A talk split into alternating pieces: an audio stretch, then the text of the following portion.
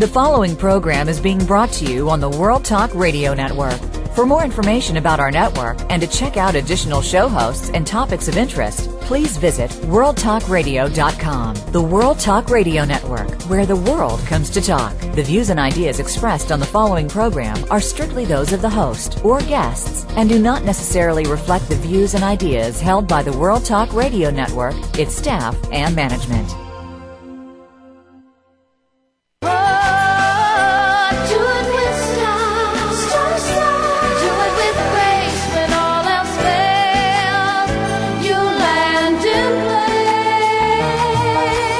Ready to pump your energy and jumpstart your dreams with positive, uplifting, life changing talk radio on the world's most popular power hour, Star Style. Be the star you are.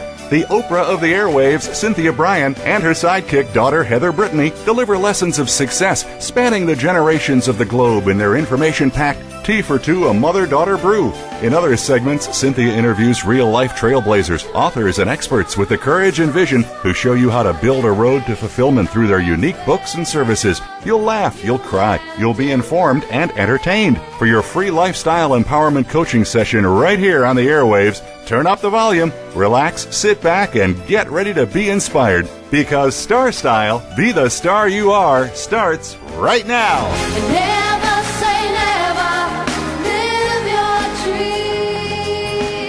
Well, hello, Power Partners, and welcome to radio's finest hour of power.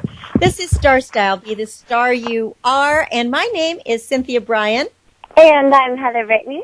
And we are always delighted to be your personal growth success coaches here on the airwaves with you, bringing you authors, experts, and professionals that help you enjoy a more fulfilled life. So you get ready to pump your energy to love, to learn, to laugh, to listen, and of course, to live your dreams because we are a show about doing what you love, following your heart, and doing it with spirit. The show's brought to you under the auspices of Be the Star You Are charity as an outreach program to increase positive messages, and it's produced by Star Style Productions. Now, a great thing about this month is we are actually celebrating a full seven years on the World Talk uh, radio network. So, woohoo! We started in 2004. So, happy anniversary to us and to World Talk Radio.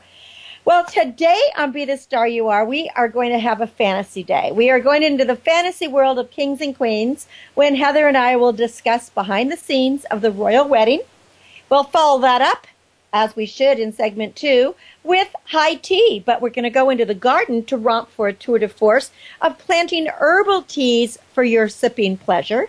And in our Hmm. final segment, we're going to fly with dragons and battle with evil knights when Ruth Duhit debuts her novel, The Dragon Forest. And I have to tell you, Heather, I read this is a book that is supposed to be for young boys. And um, it is like, you know, it's like Tolkien or C.S. Lewis, something like that. I was so entranced with this book. I've been dreaming about flying with the dragons and going into the forest and the, everything. I, it has been such a fun book, so I can't wait to talk to Ruth. Well, anyway, the miracle moment for today is brought to you by Star Style Coaching, helping you to be the star of your own life and helping you to write, to speak, to act, and to do better media interviews. For a private session, call 925 377 7827 or visit star-style.com. And this is from astronaut Edgar Mitchell. Well, people ask us, do you read history? No, I answer, we're too busy making it. Ooh. I thought that was appropriate for today because we're really talking about making history and part of history and all of that wonderful, wonderful things. But before we get into the Duke and Duchess of Cambridge, I want to give a huge congratulations to the small town of Moraga, California. Forbes, you haven't heard about this, I bet, Heather, but you'll be No. proud.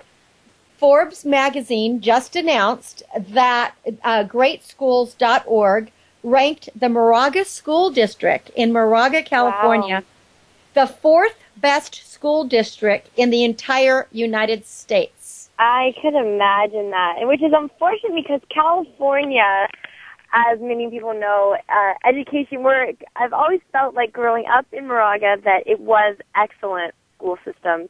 Um, unfortunately, with California's overall rating um, in the in the school system, we we ranked like 45th or something. But that's exactly um, right. California is almost near the bottom. So yeah, we're, sort of, we're the, we're, the we're the kings of we're at the top of a of a bad pile, but but we're still at the top. It was excellent excellent school. So um, many hats off to all the fantastic teachers and education that. Well, but more than that, this wasn't a California status. This is out of the entire nation. So yeah. Moraga is ranked fourth. Um, first was Falmouth, Maine. Second was Barrington, Rhode Island, and third was Pella, Iowa.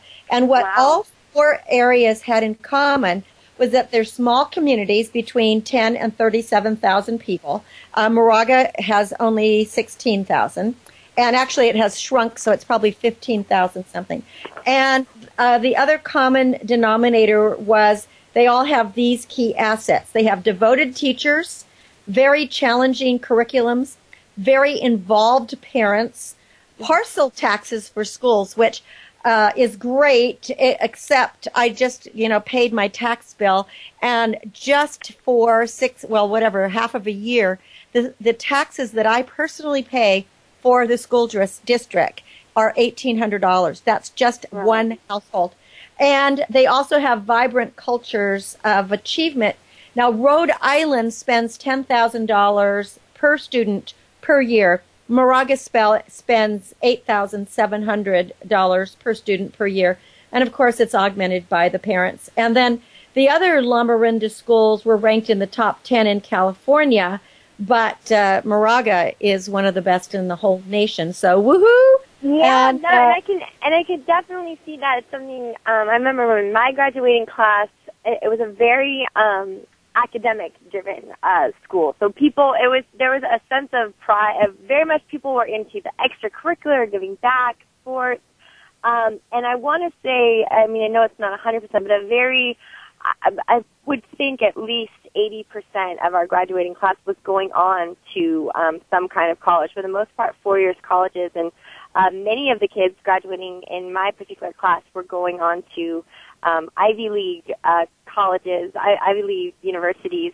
And in my graduating class, we actually had three people actually go on to the Olympics who not only made it academ- uh, athletically, but they themselves. One was going to, I, I believe one of one of our students was going to Stanford, and the other was going to UCLA um, who also went on to the Olympics. I'm, I'm a little unclear about the third one, but well, you know, um, when, when you say the percentage, it's it's actually of the graduating students that go on to secondary education here in Moraga. It's actually 99 percent. Wow! So it's oh, really wow. That's, it's really high. It's really high. And in fact, I want to say uh, because you know I'm really proud because Be the Star You Are charity is is based here in Moraga, and we work really hard with the students. And we start uh, in grammar school with the volunteers. We work with them through junior high and through uh, high school and college. And what's so interesting, we just had a meeting last night, and we were going through what has happened to these kids because our motto is read, lead, succeed. And and I'm always saying what I do here is in my coaching and mentoring, I want to grow readers, leaders, succeeders. And we were noting that we have um, our past teen chair people of the charity. They have been going to Harvard, Yale, mm-hmm. NYU, Stanford, oh, and Cal Berkeley. So it's they really are. You know, they really are stellar all around students because they're not just good in school, but here they're heading up the teen divisions of charities. Uh, they're they're active in extracurricular activities. You know, it, and they are and, giving back to the community. So these are right. all that that Moraga, that the Lamorinda district, that these are public schools. This is not a private thing by any means. Um, oh right. Oh yeah. I'm glad you mentioned that. This is all. This is all, all public school. This is, all public schooling, and so that's a big thing when it when um, you see that the public schools are doing that well. That really does say a thing towards the community because there's community involvement with that. Um, just as you're saying, is I know you guys have this big festival coming up soon. And just as all these great kids that are doing so well and making our town proud, they're participating in this. And this is another chance I feel for um, the community to participate in these children's lives um, of showing or helping out their community service, but also, you know, giving back um, to just as you said, we are celebrating our seventh year on World Talk. Um, but the the charity itself would just celebrate the 15th, 16th year. Um, so that's one thing of this charity is, is based in Moraga as well and is helped led by with so many of these youth that are doing so well. Right. So. Yeah, and we're going into the eighth. This is we're in our eighth year now on World Talk Radio, and we've been broadcasting live since 1998. We were broadcasting on AM radio out of San Francisco before that. But of course, we love being here at World Talk, and now it's Voice America as well. So it is great. Well, we'll get on to our topic, but I just thought that I really had to get out these kudos to all these dedicated people and to the volunteers here in Moraga who are, you know, hel- helping so much to do uh, to make this place a great place. Well, the royal wedding. Okay, everyone was glued to their televisions and reading all about it in the last few weeks. Kate Middleton, Prince William, it was a triumphant occasion for the Brits. But for us Americans, we don't have castles, we don't have kings and queens. So that fairy tale pomp and circumstance of the royals really fascinates us. But Heather and I want to go behind the scenes. We want to know, are they passionately in love? Or is this another child, Charles and Diana story that solely to create an heir to the throne? And how much money is spent? So we want to look at this perfectly elegantly orchestration of what is being called the majestic merger of the century. First off, in my opinion, one, I I guess I am just so desensitized to this stuff that I feel like I don't know these people, and I would not want people invading into my life. However, they are the kings and queens.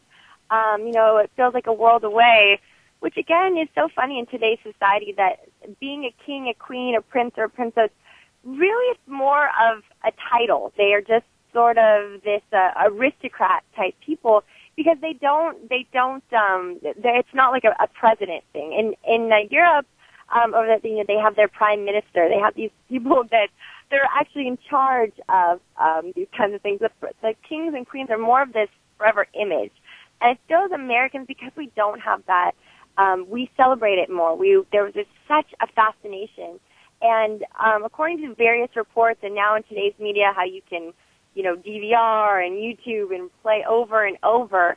Um, but in the first 24 hours, in the live showing of it, um, they have an estimated over 2 point something billion people watched this wedding. So basically, you know, almost half the world was tuning in um, to see to see this wedding, to see this beautiful thing.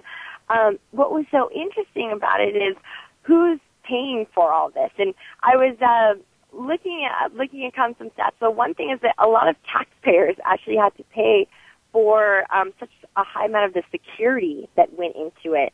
Um, I think it was something around $35 million was spent uh, just for the security of the wedding. If you saw any of those pictures. Well, just for uh, security, what what kind? I mean, obviously they have to have uh, a lot of There was over service.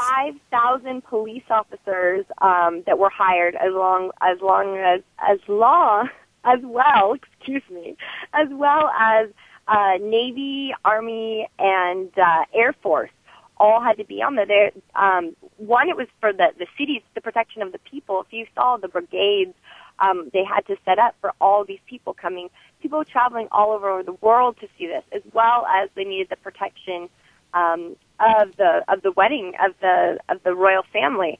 So all of these people, and, and they, again, thinking of the price, which are paying hourly, yearly, salary, five thousand police officers um, for one sale event. Um, some other interesting uh, financial things that weren't on to the taxpayers, but was interesting to spending wise. The cake, the cake cost an estimated eighty thousand dollars. You know, um, when I read that, Heather, I was wondering how could a cake possibly uh, cost eighty thousand dollars? I know it had to be six hundred guests or whatever, uh, but a statistic I saw that I thought, oh, you would have loved to be um, the florist for this wedding, this wedding, it was an estimated eight hundred thousand dollars were spent on flowers throughout um, the, the whole procession. So I'm just imagining where they're getting all these and all just the enormous cost for this. And uh, that ring, if anyone has seen, um, I guess it goes for it becomes something old as well as something blue.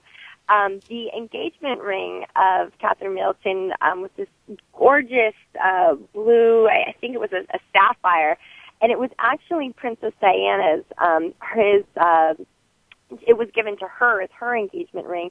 And then so Prince William now passed it on to his now wife. At the time of its purchase, um, back in uh, the 80, 1981, I believe, it was an estimated $45,000. And with today's kind of, you know, changing of the times and going, it's priced at about $136,000. And um, what was interesting too is it was so beautiful and so different looking. There's uh, many times after the Oscars, how we see a dress or something, and instantly um, they kind of come out with uh, knock designer knockoff.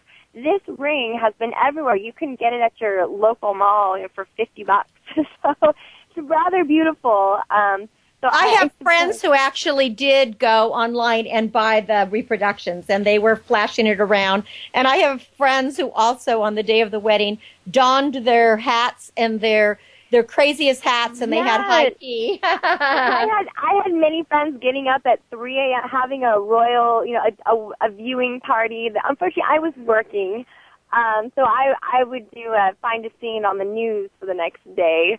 Um, but yeah, many people here in America, and it was interesting to see on the news too how they would interview people that were making this trek, um, you know, half across the world to to watch this, to be one of those people way out in the distance, you know, or watching this from a, a big screen. Um, I guess it's just another one of those things historically, a moment um, existing because we're no longer in that society of the kings and the queens. And I think this moment kind of offers, um, you know, this kind of whimsical, the, the happily ever after thought. And uh, even though they're they're well, you know what I think sets this one apart, Heather. I think what sets this apart is that she, even though her family is wealthy, they're considered middle class, or and she's considered quote unquote a commoner, a commoner. because she doesn't have any any royal blood in her, which is um, a, a true departure from what the royals in the past have been expected to do. And it does seem, since they've been together for almost 10 years, that they truly are in love. And I think what sets it also apart is that both uh, Prince William and um, Prince Harry actually have jobs, which mm-hmm. in the past, you know, the royals don't really have jobs. They ride their horses and they play cricket and they wave to people. But, you know, this wave. time around, this time around, they really have something to do. So I think people were really most interested in this wedding. And, and of course, they were very interested in what she was going to do for a dress because you can't enter Westminster Abbey unless your shoulders are covered. So it was, um, this is considered, you know, this, it was really like one of these spectacles that everybody is going to say, where were you that day? Because people, so many people who were around in 1981 really remember Diana and Charles, a wedding. Mm-hmm. Um, you know, something that was interesting I saw today on the people were talking about, you know, this infamous dress um, some Italian princess. It was shown on the news saying she handled it with such grace.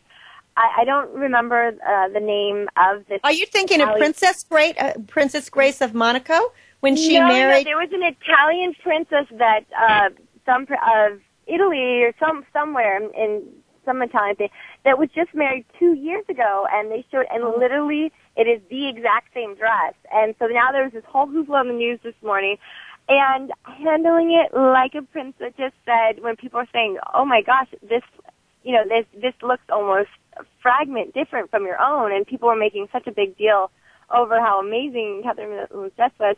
She just simply answered, "Well, the girl has wonderful taste." Then, and I thought that was very oh, how very classy! That's a very classy, very classy answer. Well, I also something that people may be interested in is that Supposedly now they are on their honeymoon in the Seychelles Islands. That is a place I have always wanted to visit. It is uh, on the east coast. It's a beautiful island, east coast of Africa. It's supposed to have great scuba diving. Uh, that honeymoon is supposed to be costing over a million dollars. Again, I don't know who's paying for that. And the, the Duke and Duchess of Cambridge are actually going to be taking a Canadian and American tour coming in July. It'll be their first official visit and her first visit touching down soil in America, and they're coming to California. They're wow. going to be going to Hollywood. I think they probably want to go, you know, I don't know if they're going to go see Universal Studios or what, but they uh, also scheduled to go to Yosemite and the Golden Gate Bridge. So who knows? We may just run into them, but I'm wondering what kind of security there will be, you know, when they when they do yeah. come. But but you know, it's very fun. I I really I don't envy their life. I wouldn't like to be in a glass bowl like this and to have to have all those guards and you know people watching you because can you imagine when she comes over here everything that she does everything that she wears, everything that she say, says is going to be scrutinized in the media. So it's it's difficult not to know. Um, I mean, I think it has to. She has to have a lot of advisors, or it's pretty hard to know what's going to be the right thing. But anyway, yeah. very very fascinating. Did you want to wind it up? I'm sure that we'll be. no, no. Just speaking of the royal treatment, get your car to get a royal treatment. Um, all those great people out in the Lamorinda area because there will be the car wash, and um, is it the Lamorinda Festival next uh, or this uh, coming this coming weekend? Yes, this coming Saturday from nine thirty to five, and we're hoping for sunshine. The weather forecast is saying rain, and I can't imagine you're gonna, you know, we'll have to washing your car in the rain. But in any case, we're gonna have forty of the Be the Star You Are teens out there. We're gonna have fun no matter what, and you know, there'll be wine and dancing and music and car shows. And of course, we'll be there with our books and we'll be doing face painting and we're going to have all kinds of baked goods. We have been working on this for a couple of months, so it's going to be a really great day. So, rain or shine, come on out. We'll polish your car up no matter what, and we will give it that royal treatment. Mm-hmm. So, Heather, give out the websites. Most definitely. Don't you check uh, you out at BeTheStarYouAre.org, BeTheStarYouAre.com, and CarmenClutches.com, both with a K. Well, and when we come back from break, we're going to go into that royal garden for some royal greens and some herbal teas. So we're going to continue our fantasy day here. I am Cynthia Brian. And I'm Heather Brittany. And this is Star Style. Be the star you are. Don't go away.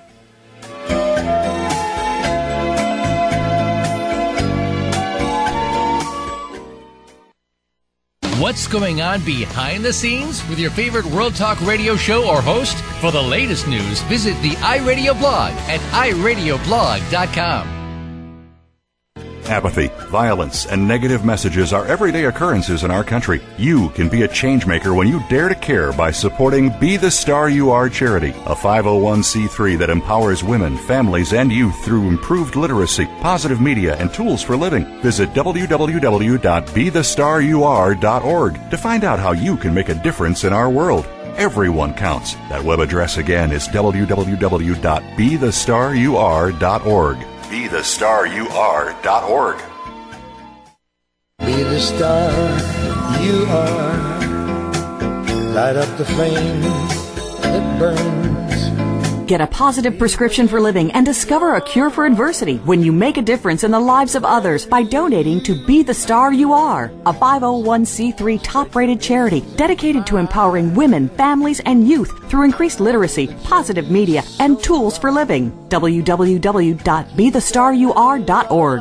All donations are tax deductible. www.bethestarur.org. Be the lucky star you are.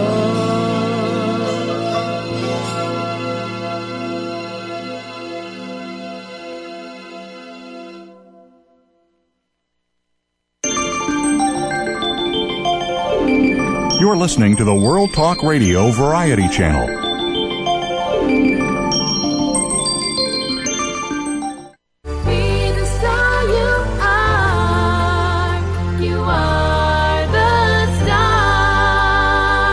Positive, uplifting, life changing talk radio. It's the Power Hour on Star Style Be the Star You Are. Now, back to the show with the Oprah of the airwaves, Cynthia Brian. Well, my My purpose in providing you this radio program is to communicate to you that you already possess everything you need to be the producer, the writer, the director, and the star of your own life. You are enough. You have what it takes. And we want you to smile, have fun, and be willing to be wild and wacky. And I want to get you reading some good books that some of them you probably haven't heard of. I am the author of several books Chicken Soup for the Gardener Soul, Be the Star You Are, The Business is Show Business, Miracle Moments, The Blessings of Love and Relationships, and Be the Star You Are for Teens. You can buy autographed copies, visit the website star-style.com, or if you're in the area, come to the Moraga Fair this Saturday and you can get the autographed copies there as well as get autographs from some of the younger people that helped write Be the Star You Are for Teens. Our motto is to be a leader, you must be a reader. So sit back and enjoy the show. You know, uh, I love the new song by Lady Gaga that really is just purporting the whole idea of being who you are, loving yourself, and knowing that you were born this way. Well, it's interesting. I just got this information yesterday that she is now soliciting, and there's only about 10 hours left if you're interested to do this, that she is interested in people submitting to her homemade videos of them, you know, singing or putting their paws up or whatever to any of her new songs. And then if uh, your video gets chosen, of course, you'll get paid and it's somehow going to be incorporated into what she's doing. So I thought that was rather interesting. I wish that I'd had something ready to go because I love the God. An interesting fact came to me today, and before we go into the garden, I just want to tell a little bit about it. And this year, in July, there are going to be five Fridays, five Saturdays, and five Sundays. This happens only once every 823 years. It's called the money bag year. So interestingly enough, it's based on Chinese feng shui. And this will be the only time in any of our lifetimes that we are going to be here in this body anyway. And we also have other unusual dates. We've already experienced some of them in uh, 1111. Another, it was January 1st, January 11th, and then there's a, a, November 1st and November 11th. So it'll be 111111. But here's the most important or the in most interesting thing. Take the last two digits of the year in which you were born and add the age that you will be this year. And the result is going to be 111 for every single person in the entire world because it's called the year of the money. So try it. Just as you're listening right now, just try it. Uh, add your age to the year, the age you will be in 2011 to your birth, the last two digits of your birth year. And it should uh, end up being 111. Very fascinating. I don't know how these numerical things happen, but heck, I'll believe in it. And if it show me the money, I'll say we'll take it. Well, keeping in line with the topic of royalty, we're going to have a little tea time, but we're going to go beyond the usual and we are going to plant, snip, steep, and make some herbal teas that you can grow in your garden now and then you can enjoy them all year. You don't find these in the market, so you want to get out your trowel and get ready to dig deep and plant these in the ground. So some of the herbal teas that you would really enjoy having uh, this year and that are really easy to grow. I grow, I drink pots and pots of tea every day and almost all of it is all from my garden. Uh, the first one is a, an anise hyssop. And you may, it tastes kind of a licorice flavor and you can use the blossom and you can use the leaves of the one that's called golden jubilee and it'll grow to about three feet tall has a really pretty purple flower. So you want to try that for this licorice flavor tea. Another one is uh, Monarda, which is bee balm. And this has a very citrusy kind of, it's a, a very, it's a pink color and it can be red or white and it looks really, really pretty in a cup of tea. So you can steep it and then you can actually add the blossom just as a little extra. Now chamomile I actually have it growing wild here, and now I've uh, cultivated it. What you do is you can snip the fragrant, uh, really mellow blossoms. It grows to about two feet, and you can use it fresh or dried. What I do, it looks like a little daisy, so I let it dry for um, you, because it's so pretty as it is. So after it's dried, then I clip it off, and then I let it dry completely. And when it is dried completely, then I just put it in um, a jar and then can use it in on my tea. And it's just like having little flower petals. Another one is Feverfew. Now, you can use the bushy kind. Uh, then uh, there's one called Golden Feather. It has very pretty chartreuse leaves, but they can be a bit bitter. So you, uh, you might want to have the um, uh, the herbaceous flower one, and it's like a chrysanthemum. Another one, lavender. I use lavender in just about everything, and you can make a lavender cream as well by uh, putting cr- cream, warming your cream out, putting lavender in it, and then straining it through a cheesecloth. And it's compact. You can use any of the, the English lavenders, which will produce plenty of blossoms for steeping, or you can use Spanish lavender or French lavender. It doesn't really matter. Now, lemon balm, it is in the same family as mint. It's not quite as invasive. It's a bit uh, bushier, and it really tastes like a lemon mint. It's very citrusy, but it still has a, a mint kick to it. Not one that you taste uh, in um, uh, what is it Thai food all the time is lemongrass, and that this is a flavor that it's concentrated in the base, and you got to harvest it by separating the stalks and the roots from the clump. It is an annual, except for in really mild uh, climates. So I haven't had it come back as a perennial yet, but I'm trying on that one. Another one that has a a very fragrant flower, and it is has another sort of citrusy tinge to it is lemon verbena. And you want to prune it because it can kind of ramble on and it does grow up to six feet. So you want to be careful with that one. And then we have nutmeg geranium. Now, this is all about aromatic leaves. It's really, really great to taste. And it smells beautiful. And it smells of nutmeg. And it, it again is the, is an annual. So what do you do with the, uh, the blossoms? Like if you're doing chamomile, you want to put about 10 chamomile or feverfew flowers into a, a pot of steaming water. Now you could add some lavender if you want to heat it all up. And this is like making a three flavored tea Pour about a cup of hot water over it, steep for three or four minutes. Or if you like it longer, I like mine strong, I just leave it in there and then just strain it out. Another one that is just great and it's very pretty because it, it makes sort of a, a, an orange sunset, you know, let's call it a sunset tea.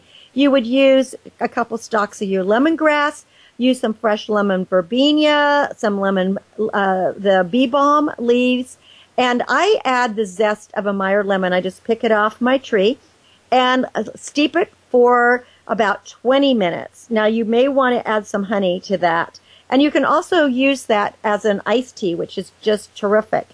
If you want to make your own garden chai, try using nutmeg geranium leaves with some of the anise. And uh, again, let it steep for about 15 minutes. And if you want to add um, some milk to that, that is it just is really really terrific.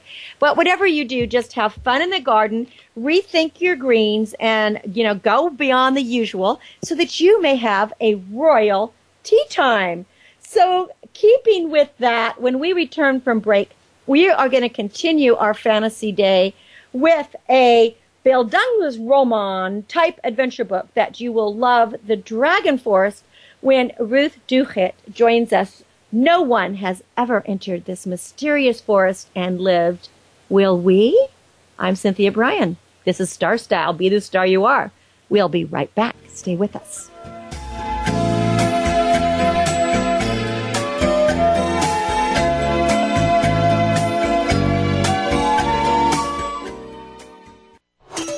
You don't have to stay linked to your desktop or laptop. Take World Talk Radio on the go and listen anywhere. Get our mobile app for iPhone, Blackberry, or Android at the Apple iTunes App Store, Blackberry App World, or Android Market. Business Bites. Here's Cynthia Brian. Know how to have a lot of humor in your life? Well, Joel Goodman, founder of the Humor Project, advises that there are thousands of ways to invite the smiles and laughter into the workplace besides just telling jokes. Hang posters with lighthearted messages in offices. Use humor humor as a tool for your communication. Make sure your humor is always tasteful and appropriate for the environment. Offer rewards to employees for adding more laughter and joy to the organization. Humor is a powerful way to open doors, minds, and hearts. And as Victor Borges said, a smile is the shortest distance between two people.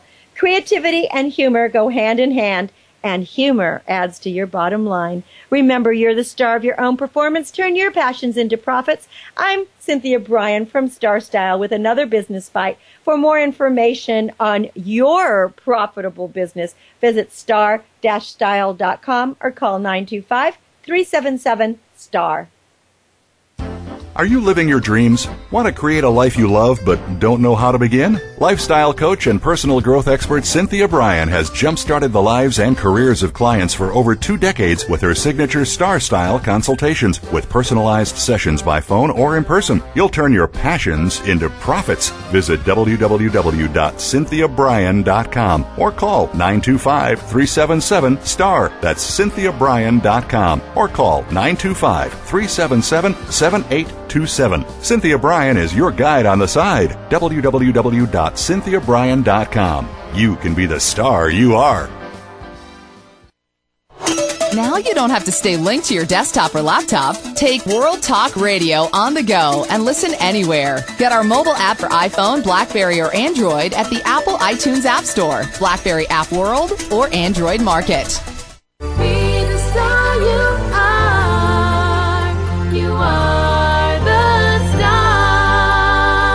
Turn up the volume, grab a seat, and get ready to be challenged, inspired, and motivated to greatness. It's Power Party time on Star Style Be the Star You Are with your hosts, the mother daughter dynamic duo, Cynthia Brian and Heather Brittany. Well, thank you so much for staying with us where we bring you the authors and experts every single week who enhance and inspire your life. Be the Star You Are is a 501c3 charity dedicated to Uh, empowering families and women and youth through increased literacy and positive message programming such as this radio show. So visit the website bethestaryouare.org to get information on how you can help. Well, if you love Narnia and the books by C.S. Lewis or Tolkien's Lord of the Rings, you are going to love Ruth Douthat's The Dragon Forest. It's a coming of age novel of adventure, courage, and good over evil. Welcome, Ruth, to Star Style. Be the star you are. Thank you so much. It's a pleasure to be with you. Ruth, I have to ask you if I'm pronouncing your name correctly because I.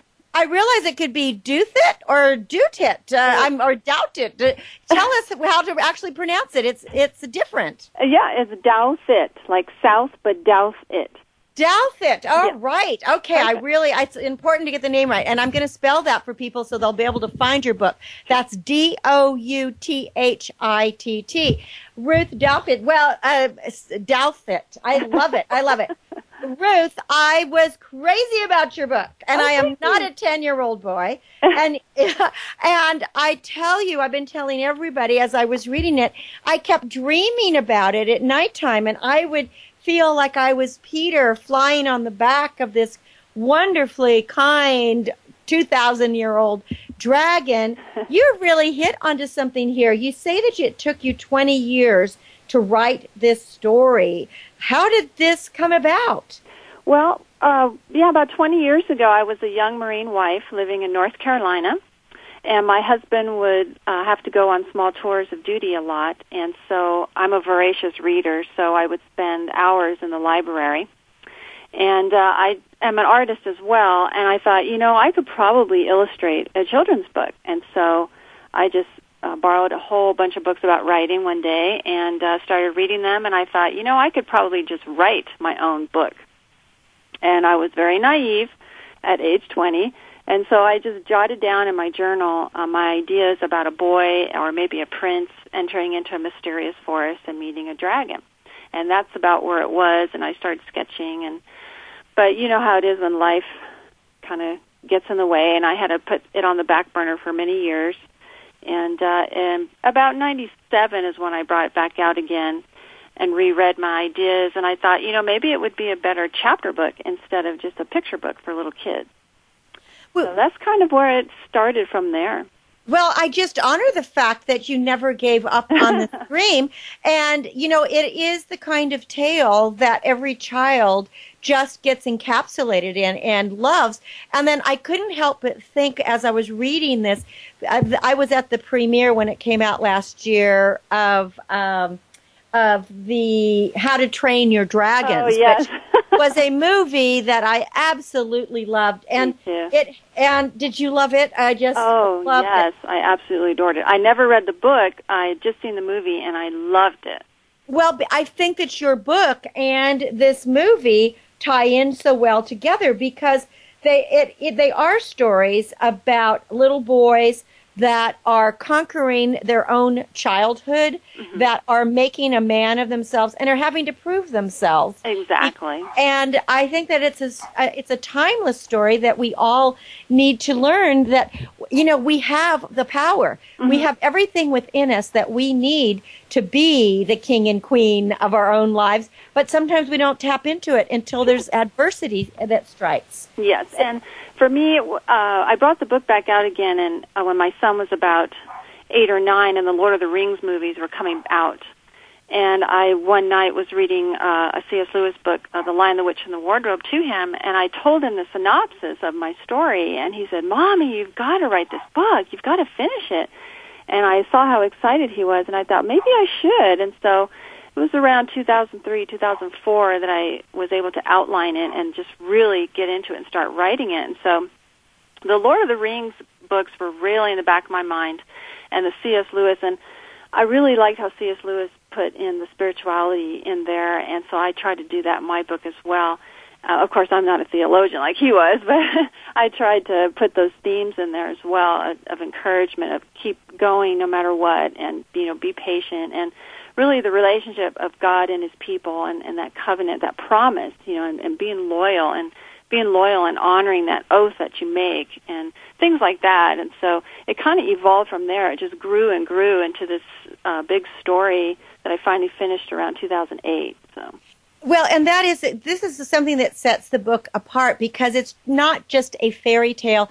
It really has life lessons in it. And the spirituality part of it is, in my opinion, is part of what makes it so special because what we realize is, is that everyone fears this forest. No, you know, no one has come out of it alive, were you going into it with the open heart? And and then the whole idea of this dragon that everyone fears is really this wonderful caring loving benevolent father basically this yeah. guardian of all of them. Exactly. And uh, that's the part that i really i thought was so wonderful is that he could see into your heart whether you were honest or not. Exactly. And I just I really wanted to stress the father son relationship. I, di- I didn't really read a lot of books out there with father sons, you know, and I really wanted to stress that how the little boy really yearns to be a part of his father's life, and in the meantime, the the father, who's this king, and is overwhelmed by everything that's happening to him, is able to go and approach the dragon in that same way. And so there's like this central theme that goes through it, and it's the first in a series of three books, and so you'll follow Peter as he grows and encounters more challenges in the next two stories. So. And how did you come up with the the uh, very evil Lord Carrigan? I mean, the, this uh, this evil is so. Of course, it just reminds us. Lord Carrigan just reminds me that he is uh, the devil. In fact, you have him at one point becoming this, turning into this black dragon. And you have a line in there that says something that, you know, at one time, everyone, they were all good people and they were all one and all the, it was like, it was like the tribes, right? Exactly. It was like the tribes. Exactly. And, and then some fell away because they become obsessed with greed and with mm-hmm. power and how greed and power it's like the it's like the deadly sins how they really corrupt us yes exactly and you really can't have good without the evil and so I had to have a character in there who would represent that and and cause the challenge and you know the contrast between the two and and it's true. I mean the the dragon points out to Peter uh, later in the story. You know all the other kingdoms they built their castles away from the forest, but this one castle faces the forest, and that's important, you know, because that's where you get your strength. And well, it was it was like facing the light. Exactly, You and if you turn away from the- that, you know, Yes, exactly. Eh, that was the that was the thing about it. It was the it was that that the forest really was like the fountain of all birth and the mm-hmm. fountain of all goodness and the fountain that would be able to bring peace to the land, but only if humans wanted it. Exactly. So it wasn't something that it was it wasn't like it was magic Yeah. and it was something that was really soulful Yeah. whereas Kerrigan uh, Kerrigan Lord Kerrigan is definitely black magic it's very evil it's it's bad you know exactly, and you kind of get the sense that he's working for someone. There's somebody else out there, somebody bigger. yes so this this he's like lord a puppet, yeah. He's a pup, pup, a puppet. He's like this Lord Bedlam. I imagine you're probably going to get into this more in the next books because I was I was very anxious to find out who is this guy and then what was the deal. And of course, I don't. I'm not going to give too much away while we're talking Sure. on here because we want people to read your book. I'm speaking with author Ruth Douthit, and her book is The Dragon Forest, and it is fantastic. And although she wrote it with the idea of being, you know, on, on the same lines of C.S. Lewis or of Tolkien's uh, books, and he's so writing it more for young children or teenagers. I'm telling you, this is a book for everybody because it has the ideals and the thoughts and just the aspirations that we all want. And plus, we all have that child inside of us that longs for the mystery and the fantasy and that whole royal kingdom idea. So exactly. It's such a great book. But I was really interested to find out about these these special swords that Lord Bedlam had, made had made and given to all the different uh, Sure. royalty. And what was that? What what is the mystery, the magic that lies Yeah. within? And Yeah, why do we have to gather them? Yeah, they'll be explained a little bit more in the later books, but what it comes down to is it's kind of like um, a symbol of God's word. I mean, to the Christian, the Bible is the sword, the sword of truth, and so that theme kind of was in my head while I was writing it. And there's counterfeits too, and so when he bestowed these gifts upon these kings, it was kind of reminiscent of how in the Lord of the Rings, the the Sauron gave the rings, you know, to all the different tribes and bewitched them. They didn't realize it, but he was controlling them. And so that's kind of like the theme where Lord Bedlam was trying to entice them and, you know, get them to enter into this pact with him by giving them these beautiful gifts. And all of the kings except one, you know, bought into it. And so in order to destroy him, they might have to do something with those swords later on. I don't know. right. I think they might. Well, and that to me was that was something that was very intriguing was because it, isn't that the way it is in life? Is people try to bribe you with gifts. They want something, they try to to you know to give you something to bribe you and then you think that they're a good person when in reality it is this whole idea of greed again that's speaking and it's not coming from the heart. So all that glitters is not gold. That's true. we we must remember that. Now, what about this wonderful dragon? This, you know, he, he suffered. Uh, of course, I was feeling that this was the dragon that was, you know, losing, giving his scales. It was like dying on the cross. That's that was the what I took away from it. But the re, but in reality, you know, he lives forever. So, will the dragon be back? oh, you'll have to find out. oh, we're going to have to find out. So there's going to be three books Yeah. in in uh, the trilogy. Mm-hmm. Now, you started to say at the at the top of the segment that you were an illustrator, so that you were thinking of possibly doing a children's book and illustrating. I still think you could do a children's book with this. Yeah, and that's a great idea. I thought about that too. That would be a, a way to get the younger readers into the story too. Don't you think? I think it would be a wonderful because it's a very visual book and yeah. there are no there are no illustrations in this book and I really wish there were. Mm-hmm. However, my mind was really really going wild with my imagination, especially with all of these these wolf dogs, creatures, and the ogres, and you have wonderful, wonderful characters in here. Tell me what your son feels about the book now that it's finished. Believe it or not, he hasn't read it yet. he keeps promising me that he will. Um, but the more I shared with him, uh, the more he liked it. Even last night, I was telling him about the battle scenes and everything. And as I was writing the scenes, it's it was very hard for me because I am a visual person, so I'd have to watch you know, Gladiator or I'd have to watch Lord of the Rings and watch some of the battle scenes and then go to my computer and write those scenes. And so I was explaining to him, you know, I have these mythical creatures that fly and they attack and what do you think about that? And he'd say, oh, that sounds really cool, you know? so I kept checking back with him, making sure that I was, you know, in tune with my audience. But as well, I, yeah, it's interesting. Grew, you know, the the, Peter grew, and so it kind of just worked that way.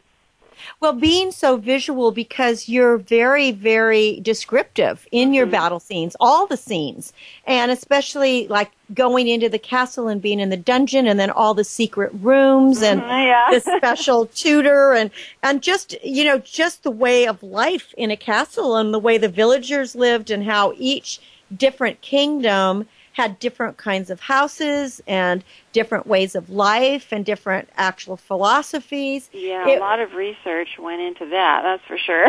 that's what I wanted to ask you about. You must have spent, you know, years just reading as many books, uh, you know, on on uh, on history, on different mm-hmm. cultures, etc. Yeah, I had to read a lot of books about that time, medieval castles, and all the different people that lived in the court how in the courtyards and everything and their jobs and that was really fascinating. I had no idea that there were so many jobs that made a castle run and that the courtyard was really like the place of commerce for the people. They would come in and that's where they would trade and purchase and and everything it was a little city within these walls, the outer walls and then the inner walls and and the king had his special place and they had their own winery and and everything. It was just amazing, everything that I learned about it. And I was able in 2009 to go to Slovakia on a trip, and I got to see some of the castles high up on the hills and everything, and that helped me um, know that I was on the right track. And then I was driving along a road one time, and I saw a forest just out in the middle of nowhere, just right there, a forest. And I thought, there's the dragon forest, yeah. and so I thought, oh, good, I'm on track. I'm on track with how I thought it in my head, you know so I'm I'm a very visual person. I think that's because I was raised in the 70s and watching TV all the time and going to see Star Wars and all these movies. So I'm more of a, a visual storyteller that way.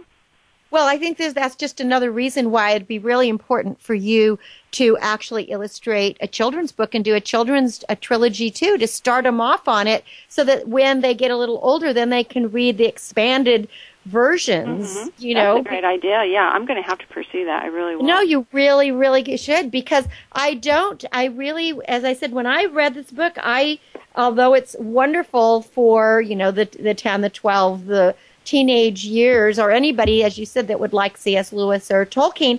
I think it's great for all ages. This, this is I'm so I'm crazy about these kind of books. I love you know Knights of the Round Table and Guinevere mm-hmm. and anything that has the forest and the castles, but especially the dragon yeah. and especially that whole ethereal feeling of of who the dragon represents mm-hmm. and and how we can meet our challenges and dig deep within ourselves to become the people that we were born to be. I mean, it's like be the star you are. I mean, exactly. these, that's exactly what it is. These, your characters are shining in there. And the growth of Peter and the relationship with his father mm-hmm. is very caring and very loving. And so many people will identify because you know we have you you lose your mo- your mother dies or something happens or children are have uh, divorces in their family and they don't know what happened. So I think your your book touches on all these emotions that we need to deal with as children and also as adults. Sure, absolutely. So it's just it's a great book. The name of the book again is The Dragon Forest, and on the cover it says R. A. Douthit That is the name, which is really Ruth, and it's D O U T H I T T. And let's give out your website, uh, Ruth. Do you want them to go to dragonforest.blogspot.com Yes, or that'd be great. And that'd be Uh-huh. And there's also a Facebook page, too. on Facebook. So go to thedragonforest.blogspot.com for the latest of what's happening. And then we're going to have to watch for the next two in the series, which are going to be great. And then, of course, now we know that she's going to do a whole children's series because I can't wait to see her drawing. And who knows, it may end up being a movie or something. I would love to see a movie of this. This Oh, is the kind of movie the kind of movie I love. So get those other two written. You're going down in history. You are you're you're part of this royal this royal forest here. I hope so. Well, Ruth, it's a pleasure having you on the show. Thank you so much. Go to the thedragonforest.blogspot.com. Make sure to look for it everywhere and you can ask for it. If it's not available, ask for it in your bookstores. Of course, it's available online. The Dragon Forest, Ruth Douthit. Ruth, thank you so much for being on Star Style. Be the star you are. Thank you, Cynthia. I appreciate it. It's great. Well, thank you all for being great listeners and allowing us into your life each week. Thanks to my team at World Talk Radio Voice America for making us sound great, and of course to my co-host Heather Brittany. For more information about the charity, visit BeTheStarYouAre.org. And until we go and celebrate next week, you go out into the world, be the star you are, and shine, shine, shine. I'm Cynthia Brian. I thank you from Star Style and be the star you are. Ciao for now. The star you are. The star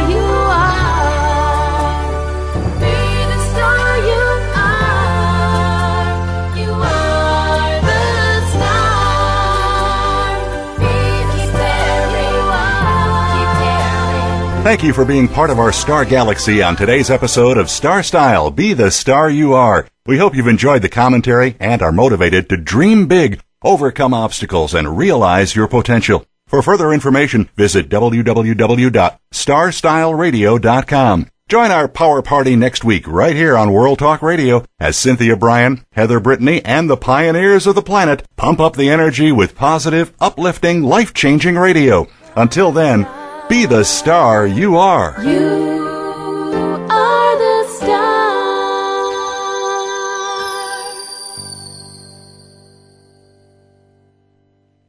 Find out which guests are being featured this week. Read our favorite press releases and read the blog posts from your favorite hosts. Go to iradioblog.com today, powered by the World Talk Radio Network.